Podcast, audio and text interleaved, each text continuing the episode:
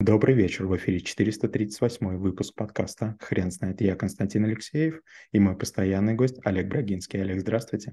Константин, добрый вечер. Хрен знает, что такое серендипность, но мы попробуем разобраться. Олег, расскажите, что это такое? Это английский термин serendipity, который означает э, способность, делая глубокие выводы из случайных наблюдений, находить то, чего вы не искали намеренно. Это такой некий свободный поиск, при котором э, вы, обращая внимание на какие-то точки, э, в том числе в прошлом, соединяете их и приходите к каким-то гипотезам. Это очередной термин, который модный в последнее время, и это навык школы трэблшутеров, который очень сильно востребован, мы уже дважды его преподавали. И о чем он говорит? Он говорит о том, что вот есть инновации, да, и много есть стартапов, много есть попыток создать новое. Возможно, серендипность – это как раз то свойство, то качество, которое должно добавиться к инновации для того, чтобы она стала прорывной, для того, чтобы стала подрывной, для того, чтобы она на рынке создала новую нишу или создала новый рынок. Олег, скажите, а не слишком ли модно это слово, слово и а, нельзя ли просто обойтись таким навыком, как находчивость? Наверное, нет. Все-таки находчивость – это когда вы э, выкручиваетесь из той ситуации есть. А серендипность – это как раз вот когда другие не видят. То есть это некий вид прозорливости.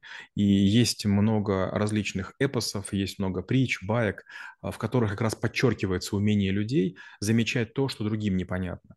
И это очень такое выразительное слово, характеризующее некое открытие, которое совершено без преднамеренных действий. То есть путем глубокой осмысленности, анализируя потоки информации и тренды, а, которые, может быть, только намечаются, мы включаем творчество, мы включаем а, изобретательность и открываем а, новые свойства, которые должны быть присущи продуктам, товарам, услугам, сервисам, компаниям, бизнес-линиям для того, чтобы стать востребованными.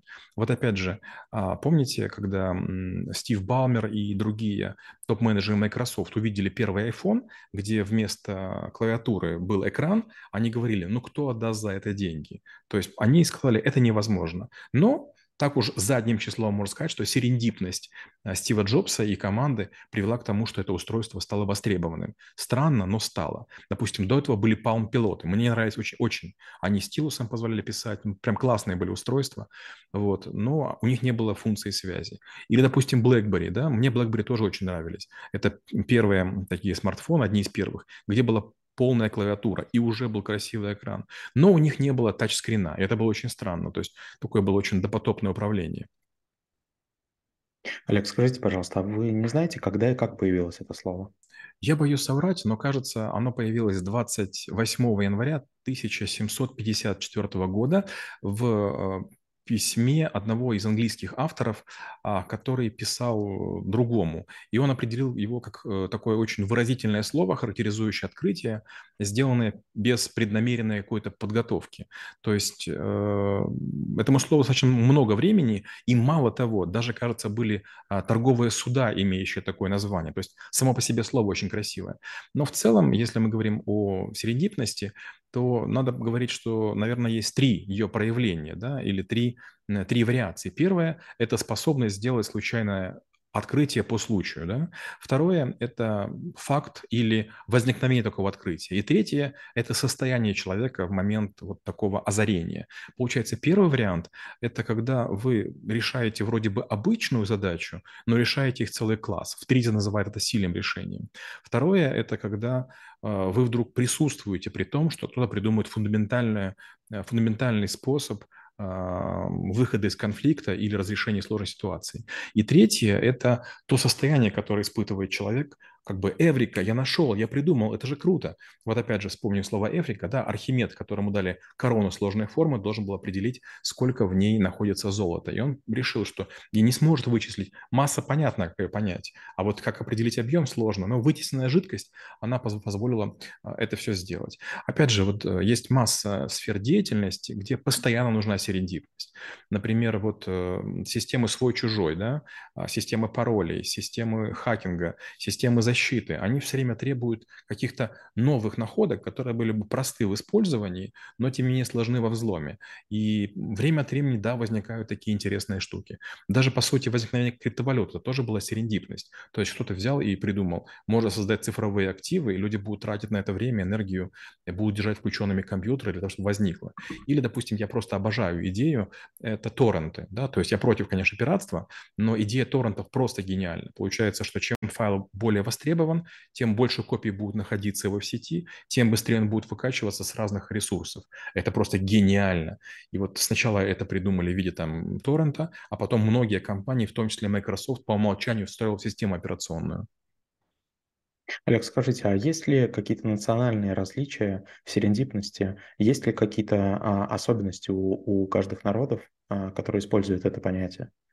Я бы сказал так, наверное, все-таки это не народ, наверное, это поколение, потому что, скажем, когда были Homo Sovieticus, да, сразу после войны, там, годы 60-е, 70-е, был очень сильный такой курс на изобретательство, и постоянно поощрялись, в том числе деньгами, люди, которые могли что-то сочинять. То есть э, ВДНХ требовала новых достижений, а пресса, пропаганда требовала новых достижений, и люди их давали. Допустим, у моего дедушки было очень много изобретений и раз предложений, за которые он получал деньги. Надо было просто включить двух-трех руководителей, скажем, директора завода, года в изобретении, ты гарантированно получал деньги. Ну, конечно, с ним делился.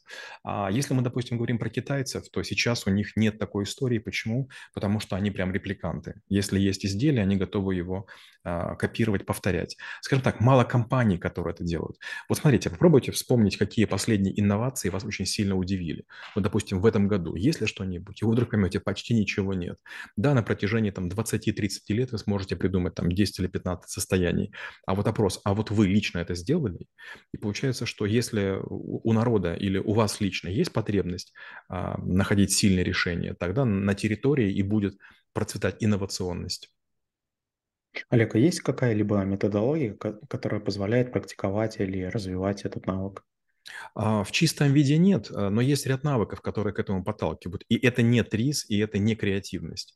А, например, вот буквально на днях вышла моя статья, она называется «Как создать с нуля интеллектуальный киоск». И я рассказываю историю. Я был на Ганновере, на который мы приехали показывать, э, выставка Ганновер Месса, и мы туда приехали показывать свой антивирус, и мы не могли жить близко, потому что как бы было, было дорого, там все было раскуплено. Мы жили на, на некотором удалении. И вот мы ездили на электричке. И мы вышли на электричку, я вдруг вижу некий аппарат, который билеты выдает. И я посмотрел на него, подумал, блин, также можно выдавать пластиковые карты. Так появился Альфа-бокс. А потом со временем из Альфа-бокса появился Альфа-банк или а, Альфа-бокс-банк. Сейчас он, наверное, как там иначе в Украине называется. И вот получается, когда вы создаете нечто, что переживает вас, то есть как бы меня же нет, а там это развивается потихонечку, вот это и возникает серендипность. Или мой хакерский редактор. То есть в какой-то момент времени я вдруг понял, что существующие редакторы, они не позволяют редактировать исполняемые файлы. На них портят, потому что они обрезают длину строки. И первая моя догадка была, нужно сделать бесконечную длину строки. Я сделал ее, там, по-моему, 65 535 символов. Это очень много. А потом, наворотив еще 746 различных функций, я вдруг получил э, редактор, который называли Ultimate, то есть там как бы уникальный и так далее. И он существовал до меня. В какой-то момент времени и на Украине, и в России он стоял на очень многих компьютерах и даже на пиратских дисках дисках. То есть я приходил за компьютер и видел, стоит мой э, редактор. Это, знаете, вот как, как сейчас говорят, вирусное распространение. Это было более чем странно. Олег, расскажите, пожалуйста, как выглядит ваша презентация по навыку? А, ну, в первую очередь, конечно же, я рассказываю о том, что я делал, да, потому что, допустим, ссылаться на того же Стива Джобса – это абсолютное божество. Я рассказываю о 25 проектах, в которых была серендипность. Я рассказываю следующее, что в какой-то момент времени возникает обычная задача или автоматизации, или ускорения, или инкапсуляция какого-то процесса. Дальше должна вызреть какая-то мысль. Например, а, вот когда я делал Альфа-репортер, я придумал, очень долго думал над мыслью, у многих руководителей были такие тайные люди, которые делали им отчеты из Power BI, из Excel или других баз данных. А потом я придумал концепт аналитика без аналитиков. Нужно сделать очень простой инструмент, в котором бы были вообще все отчеты, чтобы никто, никакой новый отчет не мог попросить. И мы реализовали некую среду, в которой было 2700 э, отчетов, каждый из которых мог быть построен в семи вариантах. Это графики, это диаграммы, это пироги, это таблицы и это текст с отметками. И, или, например, допустим, тот же антивирус. В какой-то момент времени стало совершенно очевидно, что сложность уже не вирусы ловить, а работать с их шифрованными копиями. И я написал статью, она называлась «Программная эмуляция процессора», ПЭП. И из-за этой статьи даже мой научный руководитель Жабин Валерий Иванович, он меня выгнал из лаборатории и сказал, слушай, то, что ты выдумываешь, это никому не нужно, давай заниматься железом. Но потом оказалось, что это очень перспективный подход, и потом тот же Жабин десятки раз каялся, стоял на коленях и просил, чтобы я к нему вернулся, но, конечно, я этого не сделал, потому что, ну, как бы, серендипность – это такая история, когда вы стоите на краю и говорите, я знаю, как прыгнуть. Если вас, как бы, не поддерживают, то зачем с этими людьми дело? Да, ведь я так понимаю, что серендипность – это не только а, некая креативность, но еще и смелость, чтобы а, эту идею продвигать вперед. Олег, спасибо. Теперь на вопрос, что такое серендипность, будет трудно ответить. Хрен знает.